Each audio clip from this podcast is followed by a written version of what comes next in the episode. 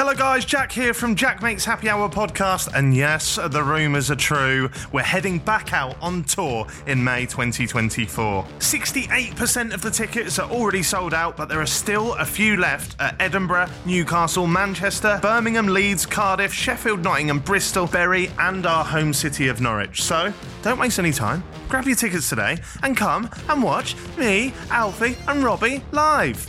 And me. Mainly me, Alfie and Robbie, though, isn't it? Yeah. happy hour live dot co dot U K. See you in May. Yes, guys, it's Jack here from Jack Mate's Happy Hour Podcast, and you may have already seen we are taking the podcast on tour, and tickets are on sale now. Head over to our socials to find out where you can grab yours, and be quick, because they're flying out the door. I always just think that there's literally no one in the world that can do you better than you. Mm. And also you can't do them better than you can do yourself mm. or better than them. So when people say, go and watch other presenters and do what they do, don't do that. Like, because you're never going to be that and they're never going to be you. So just try and find your own voice. I, I want to skip a little bit, Laura, and, and talk about you. you. You were a runner, weren't you? Were you? I did a bit of running, but not... No, where did you get that from? Oh, you weren't a runner? No. Who's done this research? The internet. Wikipedia. I've got loads about running as well. Yeah, they said that's where you started at Sky as a runner. Oh, as in, sorry, I thought you meant as a physical... Oh, no, no, I thought, I thought we were on the subject of sport. No, I sorry, like... I, I skipped ahead. I skipped ahead. Oh, so we you do. Becoming a, a big... Were you, you a guys, runner? You guys are sorry to shit you up there. You must have been like... like fucking up. I was like, well, have you goes, ever worked at Sky? I'm not a presenter. Who do you think I was? But Jack instantly goes, well, we get all of our research from Wikipedia. That's amazing. Imagine every day watching something that is completely unpredictable and you don't know what's going to happen, and you know what sport's like, it could just suddenly erupt and mm. you're like, wow, and, and that's your job. So I was I was addicted to it immediately. What are the best three components of a Christmas dinner? Oh, um, Yorkshire pudding number one. I don't care what meat you've got. Okay. But back to the Christmas dinner. Um.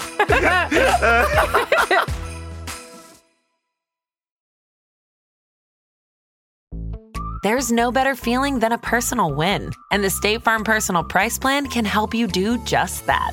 Talk to a State Farm agent today to learn how you can bundle and save with the Personal Price Plan. Like a good neighbor, State Farm is there. Prices are based on rating plans that vary by state. Coverage options are selected by the customer. Availability, amount of discounts and savings, and eligibility vary by state. If you're thinking, I should go for a run today, but it looks like it could rain, Sierra says save on epic rain jackets. If you're also thinking, but I can't go out in these beat-up old running shoes, Sierra says, save on top brand running shoes. And if you're still thinking, but I'm also busy performing brain surgery, well, then we say, you really should have led with that. Sierra, let's get moving to your local store, like now. Go!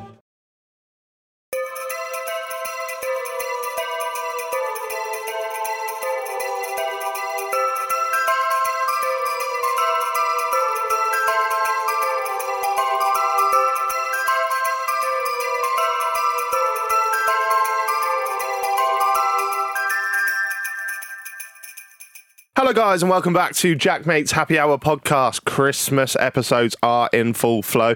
Stevie, I'll give you a little bit of shit from time to time, but you've actually... I, I, I rate the Christmas jumper. It's quite nice, isn't it? It is. It's a it's... little Christmassy Snoopy. And it's more like just a normal jumper. If it didn't have a Christmas design on, I'd wear it all year round. I like it. Um, however, I think you're probably a bit too young to have watched Snoopy, no? Yeah, I didn't watch it, but I, I, it was twelve pounds from Primark. Is, is, is Snoopy kind of like in at the minute? I don't know. There's a lot of things. They had loads of them. They had Simpsons ones, mm. Grinch, Nightmare Before Christmas. I got a little H and M t-shirt once that had Snoopy out of the pocket, but I didn't. I, Was I, it in then? It's never been in. If, if I'm wearing it, it's not in, is it? It's not in. But let's introduce our guest today, because it is the twelve guests of Christmas, and this is a guest I am super excited for. We are joined by one of the top presenters in the U K, in the world, Stevie. It's Laura Woods. How are you, Laura? Good morning, boys. He just caught me mid uh, green tea pouring from this teapot like old Mother Hubbard. We, look at me. We should tell the listeners what you've what you've gone for there. It's a bit rogue. I've never heard of someone having this before. What have you got? I promise you, green tea, apparently it's really good for you because it's got stuff in it that's good for your body, mm-hmm. and that's scientific fact. um, and and I always put um, I always put honey in it because otherwise green tea on its own tastes a bit like piss. But if you put honey in it, it's actually a lovely drink. So I, I urge you to do it. Get a little bit of like it's got some caffeine in it too, so it'll give you a little bit of a buzz. Is is the word antioxidant? Yes, is, is yeah, it? yeah, yeah, yeah. Fuck yeah! I don't know, it's some sort of antioxidants yeah, in there. Got yeah. that bang on. I asked the guy at the cafe if anyone had ordered that before, and he said he has peppermint tea and he puts honey in that. Oh no! no, no. Is there, is there stringent rules on this? Is there? Yeah, yeah, there is. Because someone wants maybe a mint tea. Oh, this sounds so wanky. You've changed. Someone once made me a mint tea and brought honey with it, and I tipped it over her face. No, no, my God! No, I just couldn't drink it because it didn't taste nice. But I didn't tell her that because she was lovely. Well, you've anyway, got a whole you've got a whole buffet there. It's great on a serving tray and everything, and I've got a smoothie. This is the best I've ever been treated. Thank you. No worries, Laura. I'm buzzing that you're in because you're so fucking busy at the moment. We see you here, there, and everywhere. How yeah. have you made time for little old us? Ah, well, today's Thursdays are usually my day off, mm. and um, I I think me and you. I I don't know how long we followed each other, but I followed you. Not in an eerie way, but I've followed you for quite a while and I like your videos a Thank lot. You. I always think they're really funny, especially the takedown ones where you just rip people apart. And I choose to be friends with you because if I'm not, then I... I you know what I mean? It's all it's tactical, isn't it? I'm like, I better be friends with this guy. I've had a few go. people say that, to be fair. I've moved away from that. Well, you did until you heard about her pouring a mint tea over I've already people. started scripting. I've already started scripting the video. Yeah. yeah, I can't wait for you to release an advent calendar.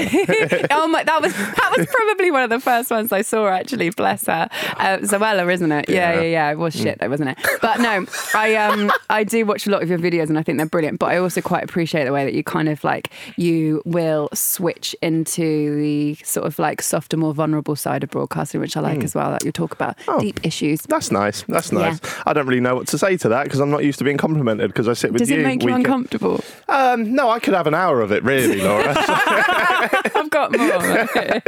Okay, Laura, we always start with the same question. Imagine a fantastical place far away called the Happy Hour Hall of Fame. If you could put any item into that Hall of Fame, something that means a lot to you, what would you put in there? Um, obviously, like the, the clear ones would be things like jewellery that means a lot to you and things like that. Um, mm-hmm. But I, I am between two. One of them is ketchup because I'm obsessed and I have it on ketchup sandwiches are like one of my favourite things when I was younger. Well, nothing else, just ketchup and just bread. Just ketchup sandwiches, yeah. But put the bread in the microwave first for only twenty seconds, otherwise it melts. Does that make it, it soggy? Like, if that's anything over thirty seconds soggy. Wow, there's a science behind this. Yeah, so like if you've got stale bread, and I'm not talking mouldy, but if it's a bit stale, uh, stick it in the microwave and then it's like ping, and it's wonderful again, basically re-kicks it. That sounds vile. Wow. And then stick some ketchup on it, fold it over and just... down your face. Ketchup. I, yeah. can't, I can't get behind that. Yeah, I promise it's nice. Um, anyway, so ketchup, I was between ketchup and Ray Parlour. The yin and yang similar. Of life. Yeah, I, I'm going to put Ray Parlour in there because I think we should protect Ray Parlour at all costs. What a ledge. I think he, that's he was my favourite person. When I was younger as well. Like he was my favourite person. Um, and then when I met him when I was older, he became even more my favourite person because he's just like, he's he's...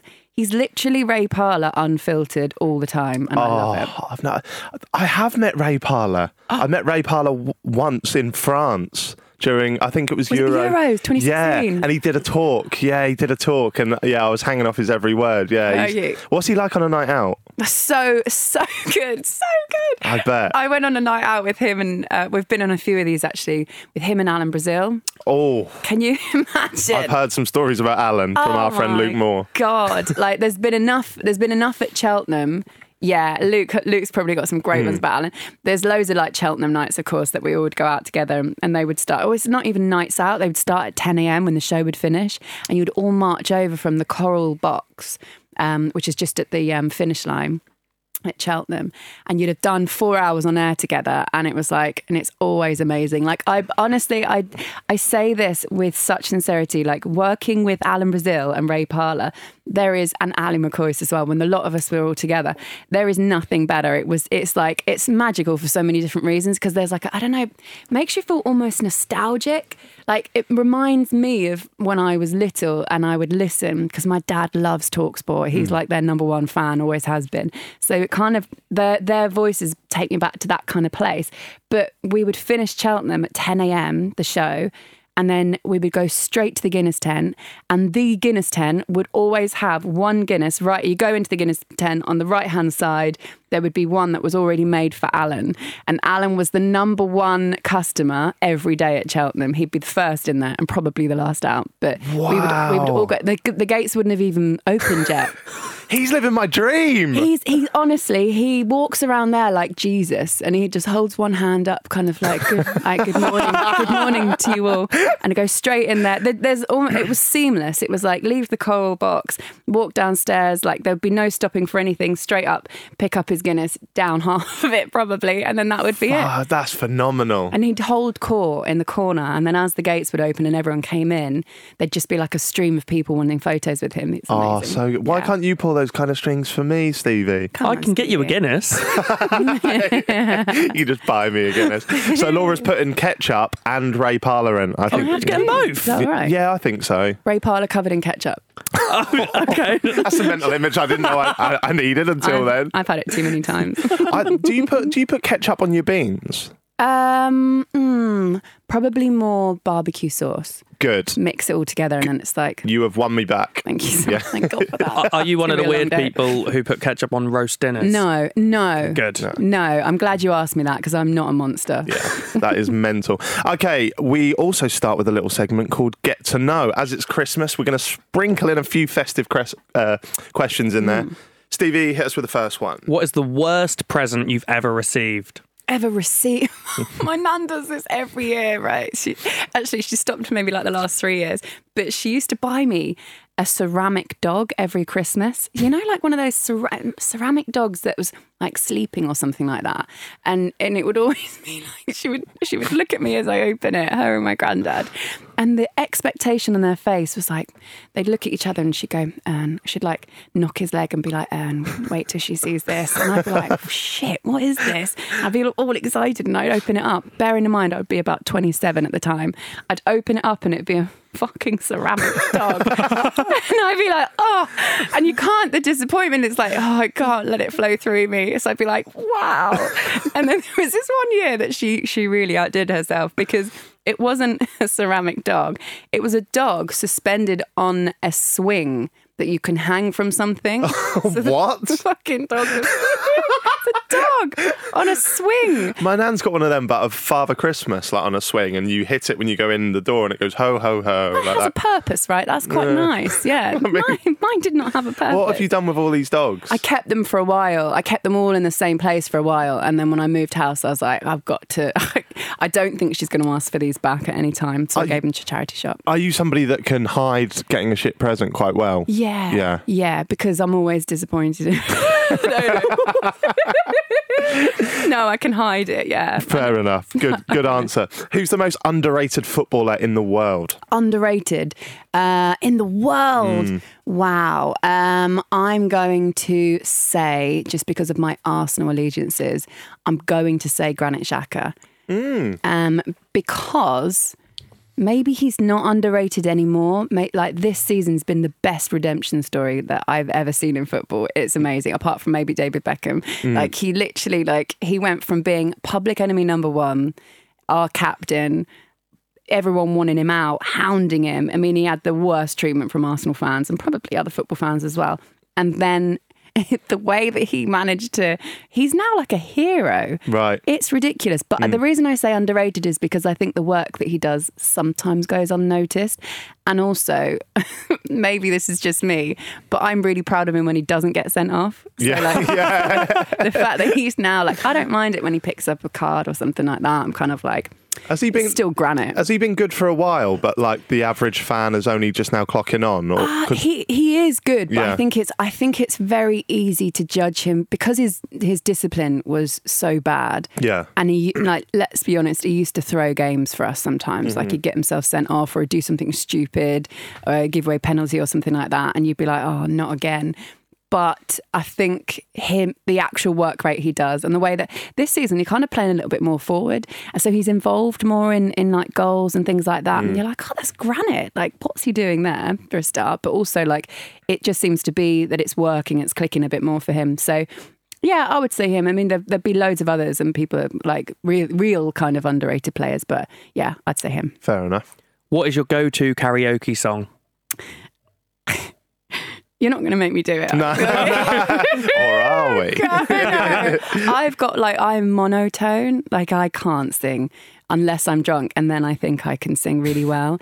Um, probably like Total Eclipse of the Heart. Wow. That's a, a ballad. One, for yeah. someone who's monotone, you're going big and there. Yeah, honestly, it's like quite embarrassing. In fact, I think I did it on TalkSport once. I must have. I actually can't done. remember the chorus. So yeah. if you could no, no, no. If yeah. you had to get a tattoo right now, what would you get? Um. Oh my! Why? My brain just went an Arsenal badge, but I would never. I obviously would never. I've, I've, I've got a West Ham badge. Actually, I think I did know that. I've got, I've got the old, I've got the old castle there. Oh wow! Actually, mm. that's amazing. But then they take, they took the castle off the crest. Oh, yeah, it's a, it's a bit, a bit embarrassing. Ed, Ed Sheeran has ketchup tattooed on him. Stop it! Does he? Where? I think so. Yeah, because he did a whole thing with Heinz, doesn't he? He loves it. Oh, did he get paid a bit of money for it? How much would you have to be paid by Heinz to get Heinz on your body? Oh, if you've seen some of my tattoos, I would not have a high bar. What's your worst one? Jesse Lingard tattooed the. That on me? No, the yeah. jailings. Yeah, I've never been able to do it. Actually, with my uh, yeah, I always did it wrong. I, I I did that with the pinkies, but apparently it's it's that. Oh, because um, of the J, like yeah, J, and he's not a tattooist, so it's shit. Wait, he tattooed it on you? Yeah. Oh fuck, they are. It's That's got the full blown teddy bear as well. Well, let's have a look. Heinz tomato ketchup. So yeah, it's better than it's better than a lot of mine. Mm. Yeah, you oh, can't say anything. Laura, have you heard of Ben Howard? Yeah, as in the the singer and guitar dude. I think yeah. he went to my school. Oh really? Yeah. Where? Oh, see, when I was eighteen, I was banging to he him. Didn't. I've just realised he didn't. I got I got lyrics from one of his songs tattooed across my chest. They're nice lyrics. It is uh, fucking horrific, Stevie. Yeah, the tattoo is, but the lyrics are nice. What are the lyrics? So, so, so the. Oh, I'm cringing the, already. Yeah, it's awful, and I knew it was bad because two weeks after I went to Reading Festival, and someone asked me what it said, and I was already too embarrassed to tell them then. No. But the fact that they couldn't read it. Now I'm, I'm almost thirty. It, uh, it's keep your head. Oh no! But keep your head up. Keep your heart strong. Yeah, stop. Yeah. Stop. Yeah. Uh, oh. when, when you get ready in the mirror in the morning, do you go, keep your head up, keep your head strong? It's got to keep your mindset as well, and it's big. It's oh, how many right verses up, are we talking about? He doesn't do the song. He doesn't do the hair long part. And, and and the guy who did it, so there, right, it starts wow, okay, it's big. But yeah, but then it runs out of. He ran out of room, oh. so there, he's like crammed it all in. It's like, horrific. And when you write a birthday card and you're like, exactly. Oh, it's horrific. Wow, congratulations. Have you got the bit where it says repeat chorus to Faye? You know? I didn't get the line keep your hair long because I thought if I go bald, I can't I can't have that. You can't argue with physics, can you? Wait, is it physics or is it biology? I don't I don't even Fuck. care at this point, Laura. What's the, what's the most unusual app you have on your phone? I literally just spat in my own lap, which is, funnily enough, an app I've got. no, no, nothing like that. Nothing disgusting.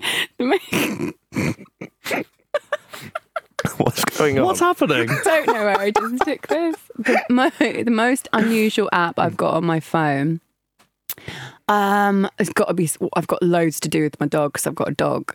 Um, I've got training apps that have not been used, and if you met my dog, you'd understand they've never been used because she's she literally just does whatever she wants. What kind of dog? She's a Frenchie, oh. and I've got her because I was like, I literally Googled what dogs are like don't require a lot of exercise. Yeah, and they were like Frenchies. They're lazy. They sleep a lot, and but they didn't tell me how stubborn they were.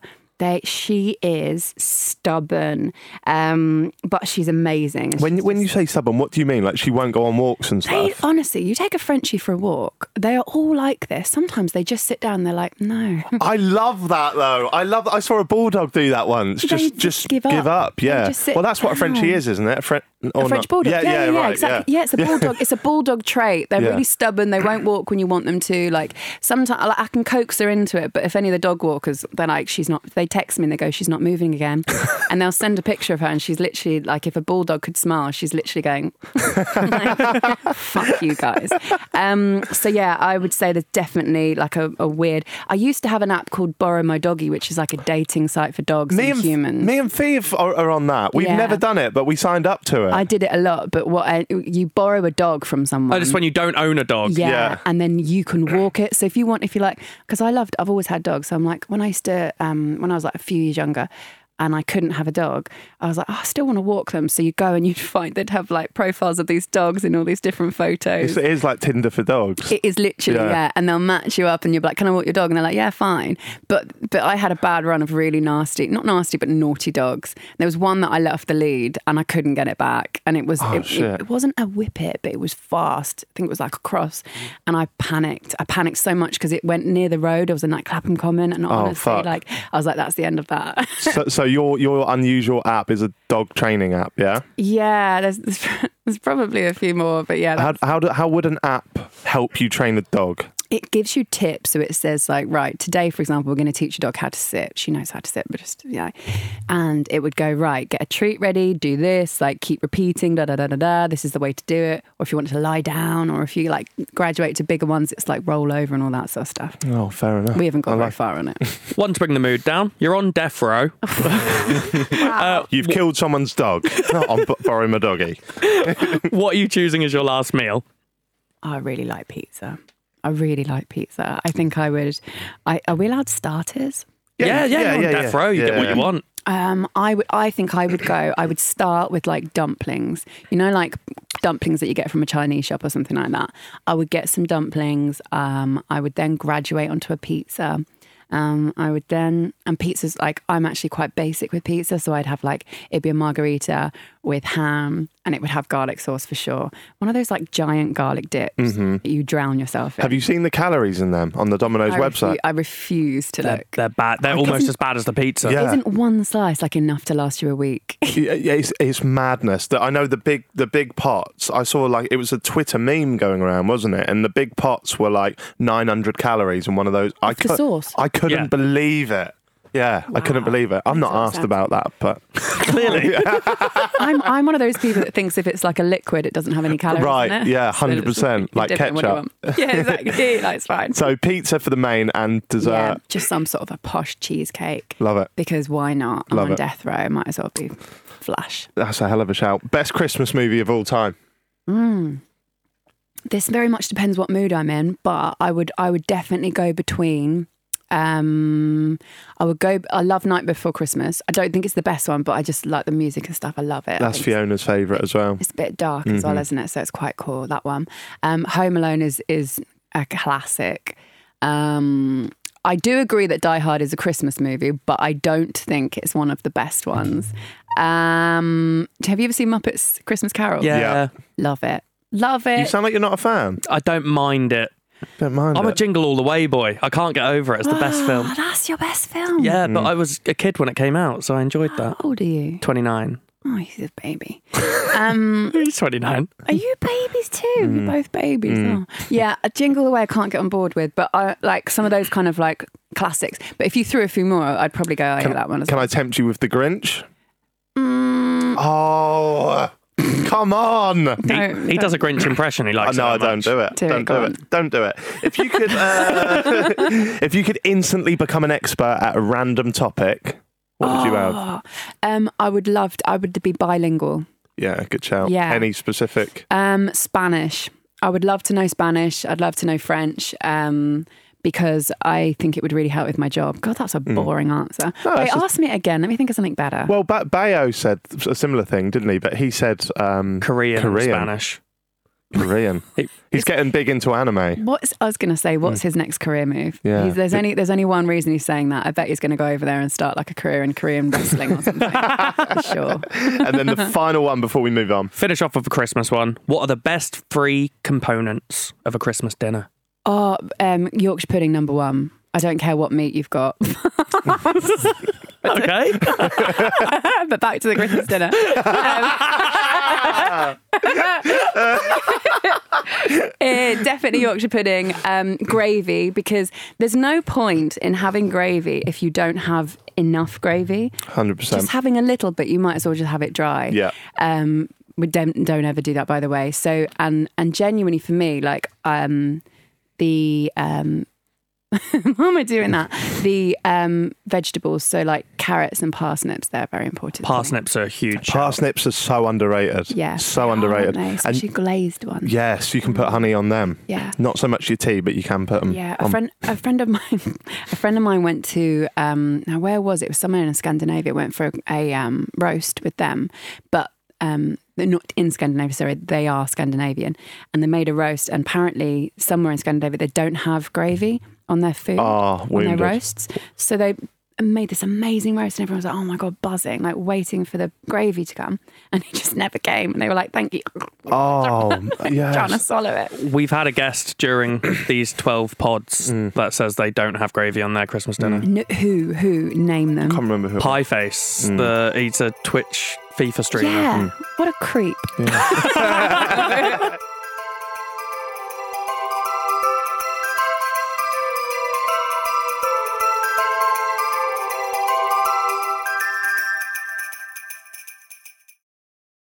Laura, let's move on to you, because you have done so, so much. Like, we can't turn on our T V without seeing you plastered oh, no, all over sorry. it. Uh, but we, much like every other podcast out there, we take it back to the early days.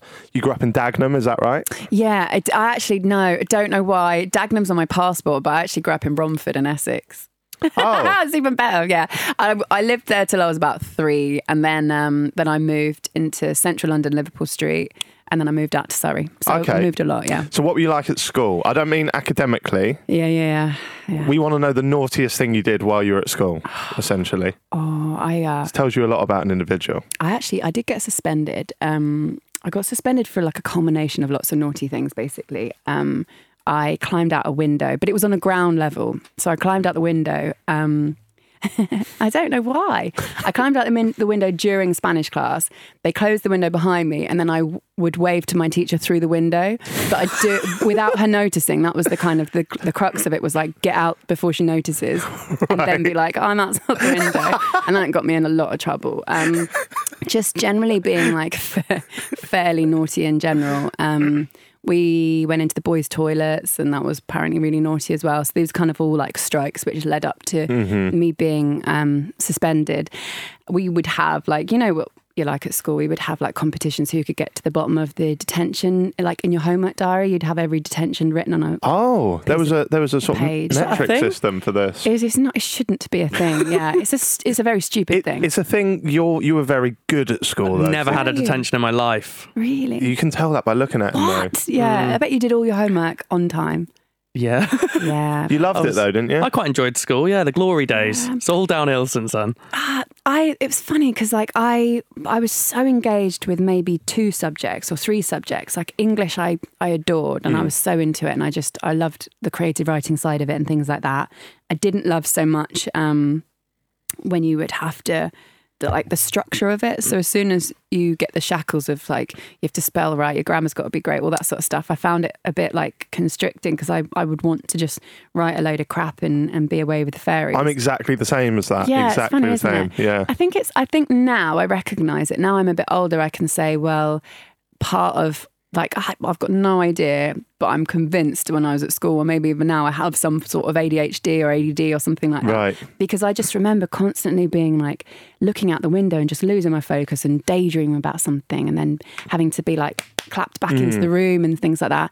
P E I loved because I felt like it just burnt off a lot of my energy, and I loved sports, and I've got two big brothers, so we would always be involved in sports. We'd have a we're part of a rugby club outside of our um, school, which was like the sense of community that we got when we were younger.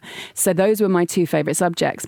Everything else I probably I was smart, like I could pass my exams, but mm. I found out really, really soon that I was good enough to pass those exams without doing a lot of research and homework. Right. So if I could go back and do it again, I would have knuckled down. It wouldn't have changed my life if I'd have got a better grade than, than this or anything like that. Mm. But I kind of, I knew how to cut corners from an early age, which now I think is a talent in itself. Yeah, I, I, I'm, I'm, I'm surprised at how similar I am to what you said about your English, yeah. like the, the creative side of it. I always think...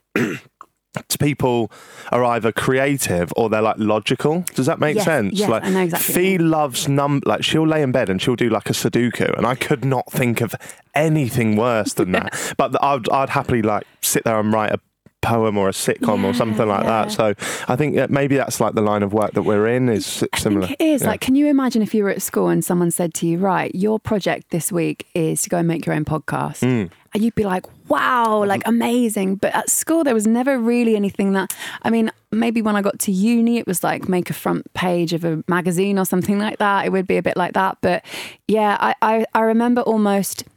weirdly, the things that make me good at my job now mm-hmm. were the things that were discouraged and punished at school. Right. That's what I can identify, right. yeah. Did you ever have a thing called a Lionheart Day? Lionheart Day. Why do I know? Why, well, I, I only remembered this recently. Did you, did you have this? I so have no idea. It was, everyone went into like the big hall and then like some like external people came in, and it was like essentially like the, we got given like a task, like what they do on The Apprentice. So it was like, I'll come up with like a chocolate brand brand yes. and then design the packaging and do, I fucking loved that. Yeah. Like that was so sick. We so. had this thing in D T, um, which was like, um, you have to make a structure where someone can stand on it, but you've got to make it out of straws and bits of paper. I swear shit. we did that as well. You must have done it. Yeah. Right? You must have done it, it, yeah. w- Did they brand... Was that like team building? Is yeah, that what exactly. They put? And yeah. you had a budget. Yeah, and like, yeah. But we'd always just cheat and have like a bit more sellotape than you're meant to have and stuff right. like that. I remember doing things like that and thinking that was great. Anything anything practical I really enjoyed. Like, and I was crap at like, you know, like home ec and things like that. I was crap at... Right. But I hated the way at school as well. I hated the way it was very much like girls do home ec, boys do D T, mm-hmm. or um, girls don't do P E, boys do P E and stuff like that. I, I always remember wanting to sort of, I, I wasn't, I, like, I, I guess I was a tomboy. Like when we were younger, people always used to say I'm a tomboy, but it wasn't, I, I don't really look at it like that now. I just think I had brothers. I liked doing what they did as well. We all did those kind of things together. So that was kind of like the norm for me. Right. Fair enough. I, I want to skip a little bit, Laura, and, and talk about you. you. You were a runner, weren't you? Were you? I did a bit of running, but not... No, where did you get that from? Oh, you weren't a runner? No. Who's done the this internet. research? The internet. Wikipedia. I've got loads about running as well. Yeah, they said that's where you started at Sky as a runner. Oh, as in, sorry, I thought you meant as a physical... Oh, runner. no, no. I thought, I thought we were on the subject of sport. No, I sorry, like... I, I skipped ahead. I skipped ahead oh, to you do. becoming a... a big... Were you, you a guys, runner? You guys are sorry to shit you up there. You must have been like... like fucking up. I was like, well, have you goes, ever worked at Sky? I'm not a presenter. Who did you think I was? But Jack instantly goes, well, we get all of our research from Wikipedia. That's amazing. Sorry, yes, I was a runner, yeah. Right, okay, good, good. Thank fuck for that, because um, my my mate was a runner as well on um on, on I think it was B B C, yeah, like Never Mind the Buzzcocks and stuff oh like that. Oh my god, really? That's such a great show. And he had to he told me quite a few stories, some not fit for this show, but there, one of the stories he said was Phil Jupitus. He had to get him a full Nando's chicken every single day. So I was just wondering, as if during your time as a runner, did you have any sort of weird requests like that that you can share? There was a there was a P A who I grew to love. Like I, her name was Lydia, and um, when you were when you were a runner in T V, mm. literally like this was my attitude. I would do anything. I would go to any lengths because I was like, I want to learn how to do all this, and I took it really seriously. I was like, right, come on, I'm going to do this really well because I knew. I was like, this is my golden opportunity. I was like, I'm in this amazing place called Sky. I really worked to get in there as well. And I was like, I've got to do everything right. But also, I just loved it. It was like such an exciting place to be. The sort of stuff that you saw was like, it just wasn't normal. Like, you're watching these amazing, you go to the canteen, for example, and you would see Gary Neville. And like, that's just, you're in the canteen, you know, you'd be walking around like the, the corridors. And that was the first place I ever saw Ray Parlour. And I was like, shit. Wow. And I was too scared to go up to him. Like that just, that was regular at Sky. So it was like, you're, you're working, you're rubbing shoulders with stars mm. every day. It was wicked. And then you'd see everything behind the scenes and you'd make these wicked shows. And, and also like, because you're working on a sport, imagine every day, I mean, obviously, like, we wouldn't have an event every day, but unless it's a tournament, imagine every day watching something that is completely unpredictable and you don't know what's going to happen. And you know what sport's like, it could just suddenly erupt and mm. you're like, wow, and and that's your job. So I was I was addicted to it immediately. So there was there was this, this isn't wild or anything, but there was this um, P A and she, I remember making teas and coffees and I just hated, I was so bad at them anyway. And she would have a coffee, but it would have to have a drop of of milk. And if it wasn't, if it was any more than a drop of milk, she would take it, smell it and go, oh, I can hear, I can smell the milk. Can you make me another one? So you had to literally, because I was like, well, a drop's going to be a splash, isn't it? No, no, no, no, it's got to be a drop. But that was, oh, wow. Like, there weren't really people that were that kind of out there. But when, when I worked on darts, some of the shoots that we would do would be like, right, go out. Like, for example, we had the pie man um, and he was making pies with um, Eric Bristow. So we'd need to go and buy the um, the whole re- recipe for making pies, things to make the pies in, all that sort of stuff. Like, we also, we organised to do a shoot with somebody and it was like, you, I had to go to Asda and get the entire contents of like vegetables for this like cooking shoot that we were going to do. And then it got cancelled by the time I got back and I was oh, like, oh my God. So we had all this food, we just shared it amongst the runners for Christmas because it was at Christmas. But yeah, things like that and, and outfits, you know, you'd have to go to the fancy dress shop and get all the walk-on outfits for all the darts players and things like that. And that was just like... I can see why that's such a fun job. Like every day, every day's different. Yeah. What, what was it you did? Because you... You got you, you did the darts, didn't you? You've yeah. done the darts for years. Yeah, like yeah. Was it the YouTube channel you did at first? Yeah, was... so I I started at Sky in two thousand nine and the darts team, it was called the pub sports team. So it would have like darts, snooker, um, speedway, pool.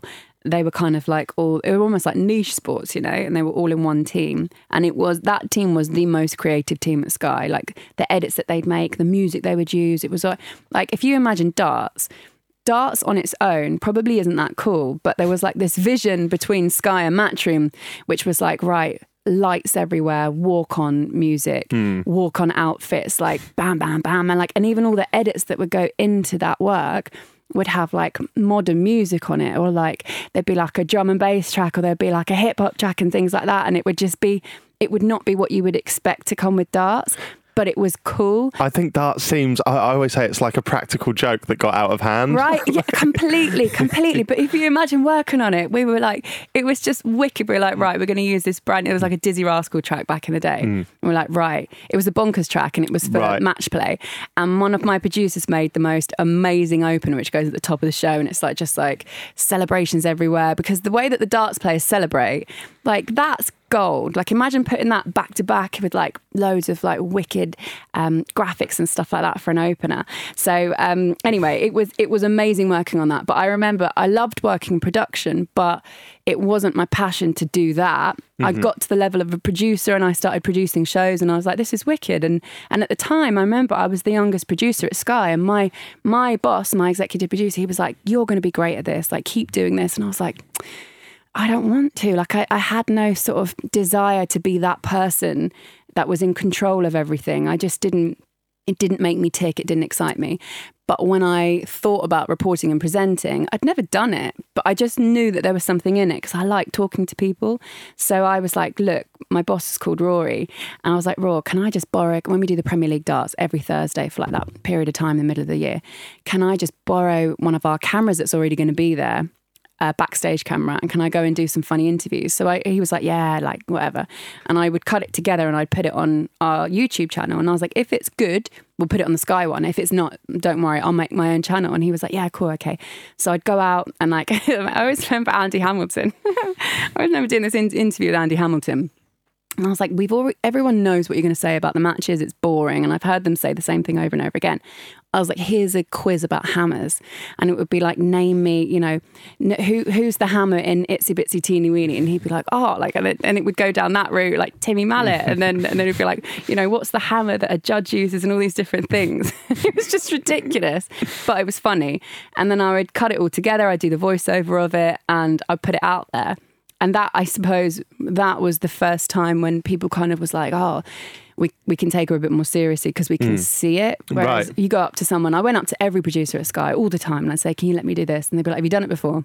No, I haven't. Well, as if we're going to let you do it. But gradually, like, you just have to keep knocking on the doors. And I'd go, I went to the N F L team as well. And I was like, give me an opportunity. And they'd give you some pre-records. But it is a big step to be kind of trusted in a role to kind of like go on screen. So yeah, that stuff really helped. I've got a couple questions there. Mm. Um, the first one that springs to mind is you, you, you've done N F L, you've done so many different sports. And mm. like, I've done a bit of like football stuff here and there and, and the darts. And that's really just my, my two. And I, when I first got into the darts a couple of years ago, I had to really learn about the darts. Yeah. Like I thought I liked darts, but I just knew like the top players. Yeah.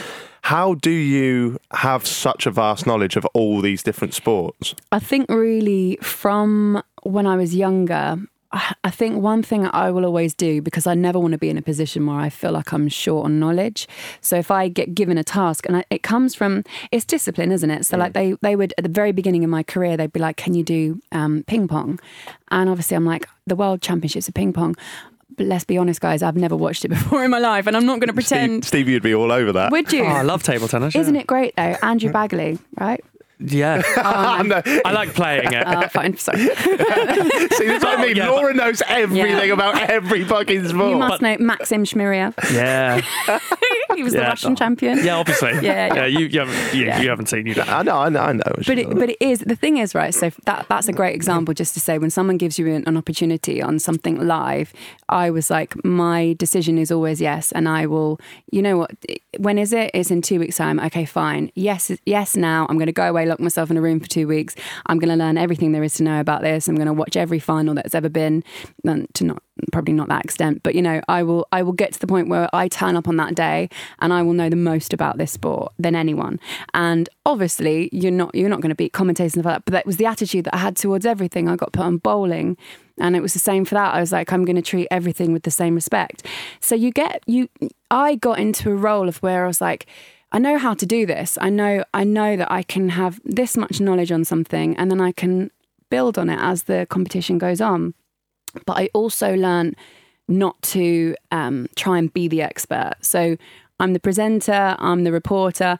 I can tell you behind the scenes that I think I know everything there is to know, but on camera, I'm gonna I'm gonna be the viewer who's not gonna know everything, and I'm gonna ask questions that I think that might help the, the viewer be educated.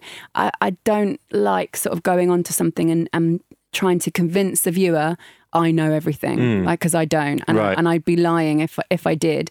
But it doesn't change the attitude that you need to have towards it, which is, I'm going to know everything. Yeah, you know, yeah. it's, it's it's a weird kind of like um, contradiction.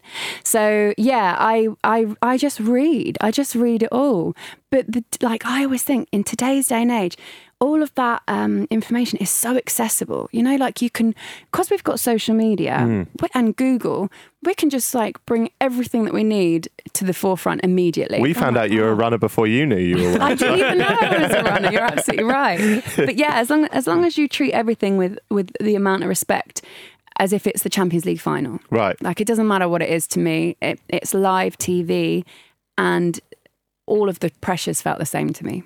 I, I think that's like super inspirational to a lot of people out there that want to be a presenter. I, I listened to, I think I texted you about it, but I listened to you on the Fozcast um, recently. Fuzzy. I love Ben, listen to all his episodes, but that your episode was my favourite for sure. Wow, because really? Although I kind of like, I do presenting and stuff, I d- it's not like my main dream, yeah. but I learned more from what you were saying in that hour than I think. I've never heard anyone talk about presenting like that before. Really? Like how much, it sounds like such, I don't know if it sounds a bit like I'm dumbing it down, but the fact that you put all of that research mm. into it, like it, it, that that baffled me. And another thing that I really liked, if you, if we could ask you a similar question to what Ben did, how do you find your voice? Because yeah. that's that's like a common phrase, isn't it? Finding your voice, but it's never truer than in the presenting game. Yeah. I, I when I started and I was doing like bits for Sport Bible and stuff, I was putting on this real fake like yes. like presenter voice. Yeah, David I, Brent. Yeah, yeah li- well, literally, I, I did I did sort of ten years on YouTube just being David Brent. Yeah. yeah. So how did you do that? Honestly, I was exactly the same as you, and I, I don't believe anyone that says they're a natural to presenting, because there's nothing natural about it. There is, it's the most unnatural situation that you can be put in. Someone's basically picking you up, putting you in front of a camera. You've got to make eye contact with a lens that's not even like visible half the time. It's just a black hole that you got to look into. And then they want you to be natural, and you're like, there's nothing natural about this. Everyone's looking at me and I'm shitting myself, and like, and I've got to not make a mistake, and I've you've got all these people in my ear. It's hard. So I think the best thing that ever happened to me was I went and covered the Euros in France. We I'd managed to get a job on Soccer A M's online team. It was the first time that they'd kind of like moved into the online world, YouTube, Facebook Lives. And the Facebook Lives were actually the, the thing that unlocked it for me, because up until then I was the same. I had a voice that wasn't me, and I, and I hated, I was like, who is that? And I'd watch it back and I'd feel uncomfortable. And I still do when I watch stuff I do. I hate watching it back. I do as well. I've yeah. still not got over that. But you mm. have to, to mm. kind of progress, but I hate it. So mm. I'll avoid it as much as I can. But I was... um. I was watching it back and I was like, I didn't recognise the person I was. And then we were in France, and we had, Sky had a contract with Facebook to do a Facebook Live ten minutes long every day of the tournament. Didn't matter if there weren't any games. It was up to us to create content. Right. And we were in an Airbnb in France, in the south of France, and it was wicked. And it was like probably just the knockout stages just died. And we had to do a Facebook Live. We were all deeply hungover slash still drunk from the night before. We'd been playing hide and seek in this giant house that we'd rented out. and... um It was that was fun. And uh, basically, we had to quickly go and do a Facebook Live, and the boys were like, "Let's just get it done." Smithy, you know, I didn't yeah, say it. Yeah. They're like, um, there were loads that like it was it was a great team. We were like, "Let's just get it done." And we sat in the garden of this house, and we just went live. And there were obviously with Facebook Live comments coming in as you go, and gradually throughout that tournament, it removed this fear factor, and it also took me off of scripts. So I would put in all of this homework before before a shift, before a live or something like that. And I'd, I'd write down all these things, and we would almost also, like sometimes the pre-recorded stuff that we'd do, we'd have scripted lines. We'd go, right, now say this, now say this, da, da, da, da. And then with Facebook Lives, you can't really do that. So it took me off of scripts for a start. Mm-hmm. And it makes you, it's a little bit take, like taking the stabilizers off a bike. You're just forced to go and like, and if you fail, you're going to crash and you're going to break your head open. So don't fail. Just keep going, right? Even mm-hmm. if you make a mistake, just keep powering through. So that was a that was a really good fight or flight situation, where all of a sudden you realise that your adrenaline kind of catches you. Mm-hmm. And that's like your buoyancy. Your adrenaline's like, whoop. Like, I'm always much better at live than I am pre-records. I hate pre-records. Really? I'll make a million mistakes pre-record. Yeah. Like, I, I remember going wow. like, on site, the first N F L show I did this year, the pre-record, I went on site, and the Queen had just died, sorry, God bless her soul. So, like, the whole mood of everything, we, we'd gone from it being like a comedy show to this is very serious. And I was like, shit. And I remember, like, the first pre-record that we did, I hate autocue, I hate reading it, I'm not very good at it. Um, I don't like scripts, things like that. And we went through this whole thing, and I must have fucked up about a billion times. And I remember thinking, like, I was looking at all the people that I was working with for the first time, and I was thinking, wow, they, I know they're thinking this is going to be a very long season. But if it's live, and then the first live show that we did, there's like, there's no fuck ups, because your body just kind of, or mine does, it just goes, right, I'm going to elevate myself. I have to do this right. Um, and it puts you in a different mindset. So I think that's what the Facebook Lives did. And we started interacting with um, the people that were viewing and writing in questions. And I was like, oh, this question is blah, blah, blah, blah, blah. And I swear to God, because we we kept doing it, it created like a familiarity with with this feeling of being live. But also it relaxed me. And I was like, ah, and I just kind of thought, there's no script here. There's no there's no words apart from my own that I have to I have to be. You've you've put the work in. You know what you're talking about now. Just relax. And all of a sudden, it was my voice rather than somebody else's that I thought I had to put on. And um, that that day that we were in the garden, probably because we were a little bit drunk, so our inhibitions were less. I was like, wow, I really enjoyed that. And I was like, try and be that, try and just kind of bring that, and that was your, that's your natural personality. So I always just think that there's literally no one in the world that can do you better than you, mm. and also you can't do them better than you can do yourself, mm. or better than them. So when people say go and watch other presenters and do what they do, don't do that, like, because you're never going to be that and they're never going to be you. So just try and find your own voice, because I always think viewers and listeners are like sharks. They can smell blood a mile off. And if you give them even an inch of vulnerability or nerves in your voice, they're like, fucking great, where's my computer? Let's get on Twitter and call this girl a cunt. Like, that's what they do. So don't give them that. Just, they can smell authenticity a mile off as well. And if you're not being authentic to yourself, no one else is going to believe you. I think that's some great advice. I, I can't, I've never, I've not done too much live stuff. Mm. I did an as live thing for West Ham, so it's like ran through and they just played yeah. it like that. Is but that I, with a teleprompter still? Yeah, there was an auto, auto cue. But I, I'm different to Laura though. I prefer there to be an auto cue. If I turn up and there's one, I'm buzzing. Mm. I'm buzzing. I don't know. I don't know. I can. You can. You can deviate from it. But yeah. I really. I. I just. I, I'm fascinated to see how you how you do it all. You. You've just got to, honestly. You've just got to find what works for you. But there's the one thing as well that I would say is confidence is massive. Yeah. So at the beginning of my career, I would never use an auto cue because I genuinely thought I was dyslexic. I went for a Sky Sports News screen test. I was like, this will be a piece of piss. Everything's written in front of me. It'd be great. I was probably only about twenty-two at the time and I bombed it hard. Like, I couldn't even get to the end of a sentence. And I was like, shit, I can't use an auto cue. And I, I genuinely, I came out of that. I was like in floods of tears. Like, I never thought I'd be able to do it again. And it probably set me out three years, I'd say. Like, I, I wouldn't, I wouldn't go near it. I was like, I never want to feel like that again. Do- Do you use an auto cue now for things, then? Or? I do now, right? Yeah, but for the first, I'd say six, five or six years of my career, when I actually became a presenter, I wouldn't touch it. I was like, I refuse. Oh, wow. Couldn't use it. We don't really use it at Sky anyway. Um, Sky Sports News is a rolling news channel, so they, they kind of, you know, breaking news, everything goes around in a circle on that. Yeah. Like, it repeats, so they always use auto cue, but I was that was the best thing that ever happened to me, bombing in that Sky Sports News screen test, because I realised... A, I'm not a, a newsreader. B, I fucking hate auto cue. And C, that's not where my personality needs to be. Mm. Like, you've got to find a role that, that suits your personality. Otherwise, you will end up putting on a different voice.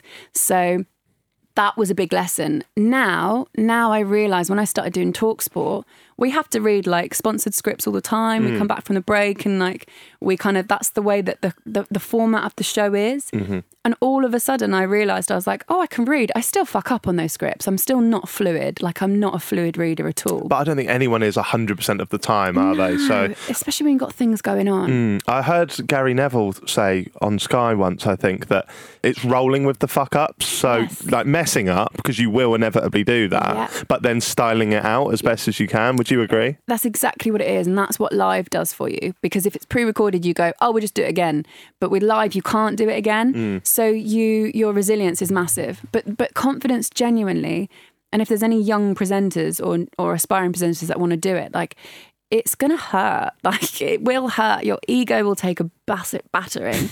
Like, your confidence will take a battering.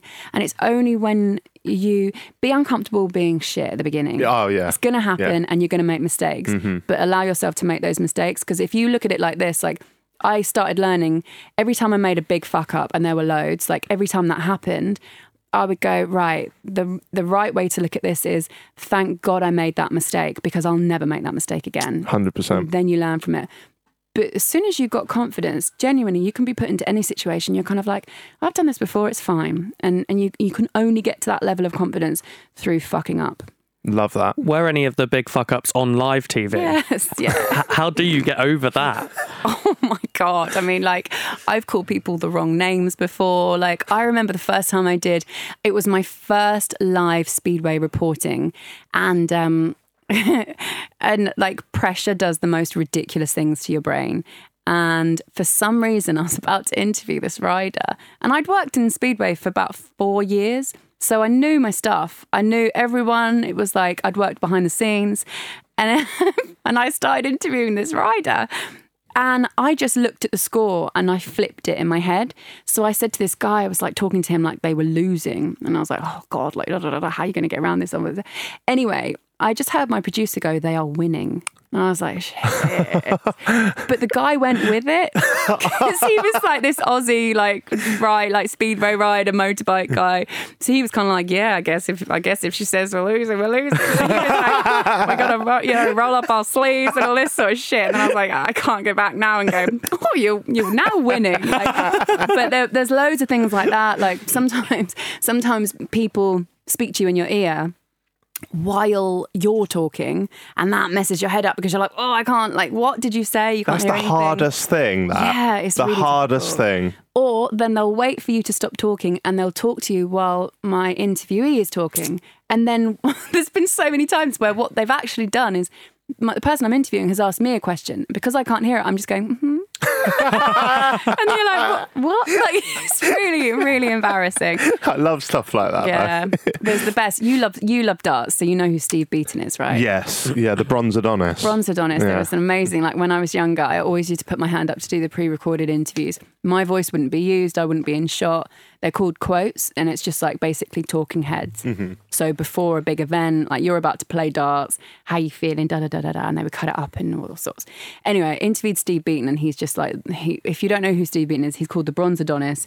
He's a beautiful man, and he spent a whole career being an absolute heartthrob in the world of darts, which doesn't sound difficult, does it? But, but he, he is he, he is a heartthrob.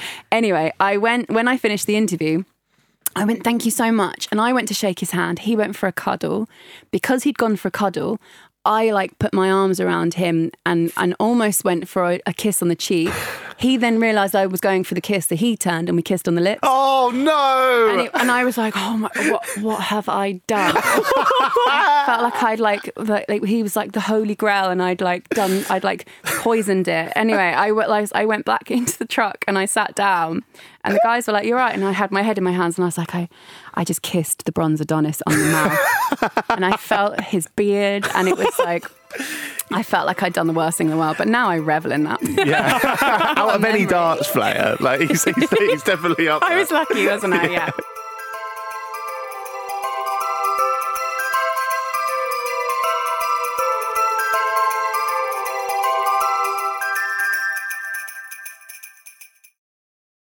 Laura, um, oh, we'd love to sit and chat with you all day, but I know you're super busy. Um, so...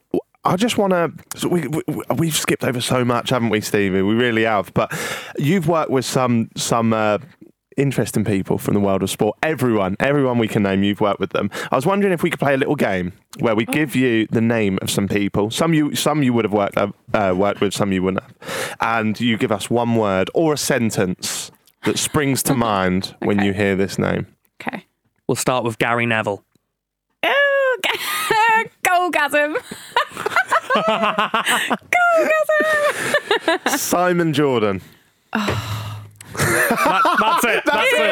That's, that's it. it. I do love him, by the way. But yeah, that will do. Jack Grealish. Oh, like is a noise all right again? Like, oh, Jack, um, a word for Jack Grealish. Um, sweetheart. Gezi Price. Oh, um, aggro. But I love it. Yeah. Love his aggro. Always support that. Don't think that he should change it at all. Nah, I th- literally like half the reason why I love the arts now. He was yeah. lovely Amazing. when he came in here. Yeah, he oh, was. He's a great yeah. guy. Like, yeah. really great guy. Yeah. And bloody good as well. Yeah. We've got Tom Brady. Surgery. Have you seen him lately? What has he done? I didn't expect that. Erling Haaland. Oh, um, robot. Yeah, we predicted you were going to say that one. Leah Williamson. Oh, icon. Mikel Arteta. Legend. Dishy as well. Dishy. Yeah. Absolutely, absolutely dishy. We, Laura, we did this thing on, on Happy Hour about a year ago. We got called out for it. We saying, said we weren't going to mention this. No, we have to though. We, um, me, Stevie and Robbie, we we rated um, all the twenty Premier League managers based purely on appearance alone and put them in a tier list. For no reason. This was half an hour of an episode where we just went, which managers are sexy? Who was, bo- was this when Burnley were in the Premier League? Yeah, yeah, Sean Dyche was on there. Yeah. But Where was he? he, he I don't think he did too bad. You said he looked like your dad. Yeah. But so then you also yeah, called him attractive. Yeah. But you're from Norwich, yeah. so it's fine.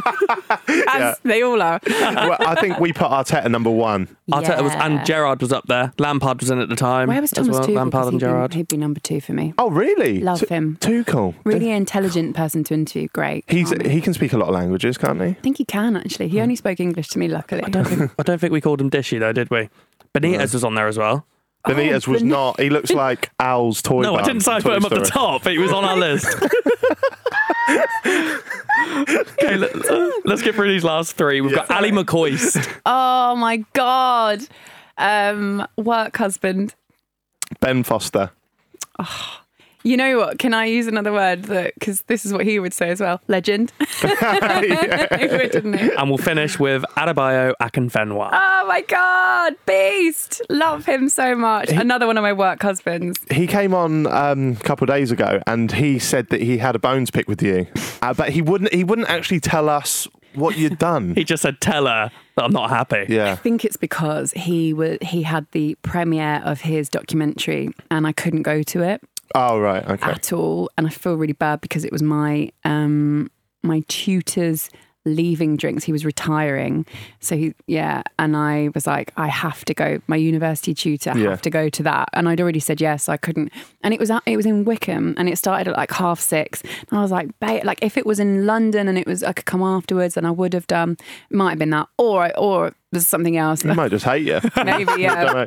um, Quite likely. What, what, it, see, I really like Simon Jordan and Jim White on the radio. Yeah, I yeah, do, yeah. right? I tweeted about that the other day. I got a bit of stick for it. Oh, people love to do shit like that on Twitter though, don't they? I know. I get called out for anything, so it doesn't really yeah. bother me. But what is Simon Jordan like? Because he's a bit of an an, an, an enigma. An enigma. That's oh, easy yeah. for me to say. That is hard, isn't it? Mm. Um, he, he actually, we got on really well. Yeah, yeah, we're quite close actually, me and Simon. People don't think we are for some reason. Um, and I... He is, yeah, he's a great friend, someone to like bounce things off of because mm. obviously he knows everything in the world of business. Um, I say this to him all the time. I disagree with him about a lot of stuff. Yeah. Um, but I've got a lot of respect for him. Yeah, he's he's great. He's great fun. He always looks like he's going to a wedding. Um, I always look like I'm, I always look like I'm going to like a um, a seventeen-year-old's birthday party because I'm always in like a tracksuit and stuff like that. And, and that's because you're a runner. Yeah, I'm a runner, aren't I? Am I? Um, Um, but yeah, I, I do. I've got a lot of time for Simon, yeah.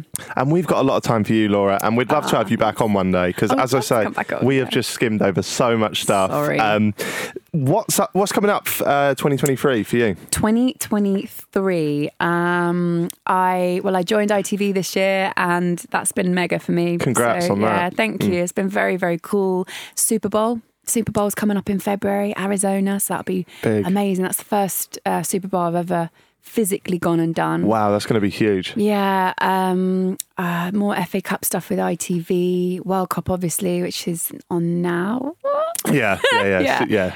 Um, so yeah, there's a there's a few things that I am thinking about moving into, but I have to kind of sit down. I think in the new year, I think I'm going to sit down and brainstorm um, and think about some new projects and what I want to get on with. Yeah. Absolutely smashing it. I can't let you go without asking you your predictions for the world champs. Oh my God. Um, I lo- Listen, I've watched Michael Van Gerwen come from, like, he was a kid when I remember working with him, like, first, and, and he looked completely different to how he does now.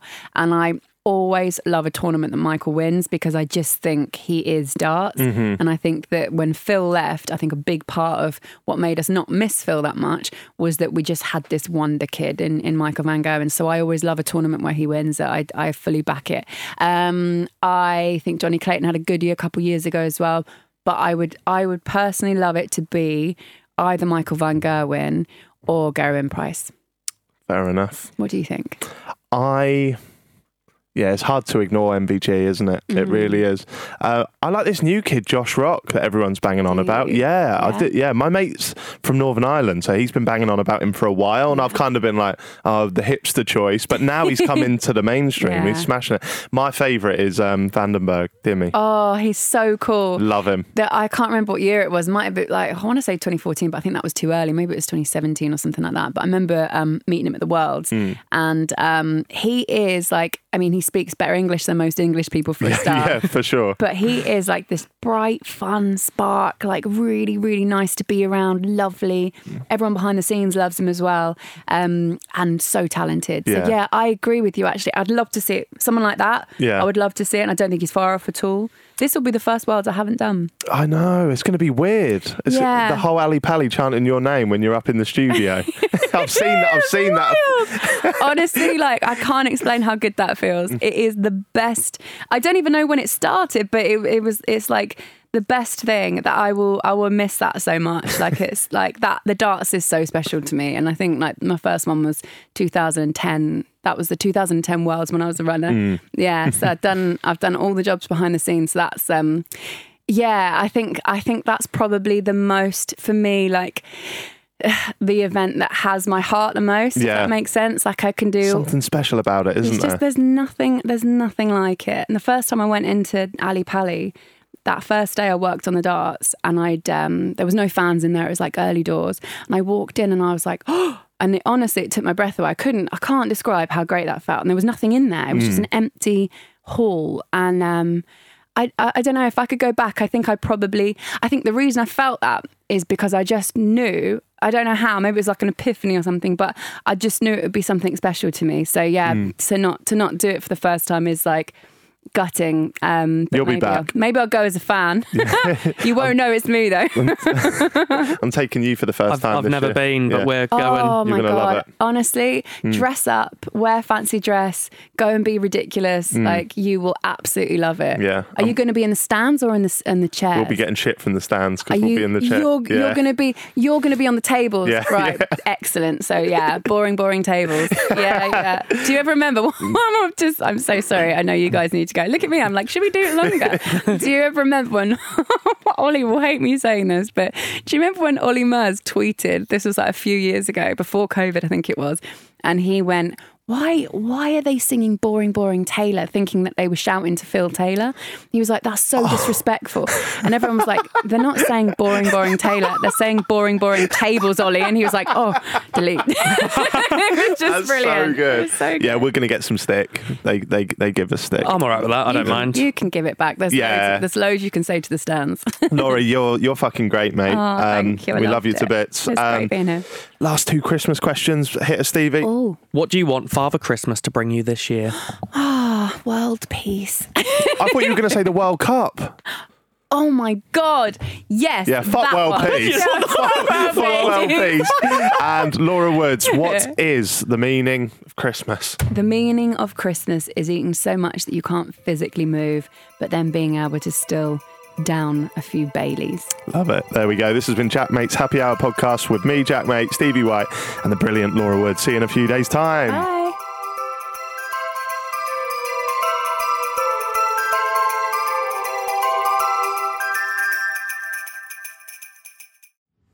Jack Mate's Happy Hour is a Stack production.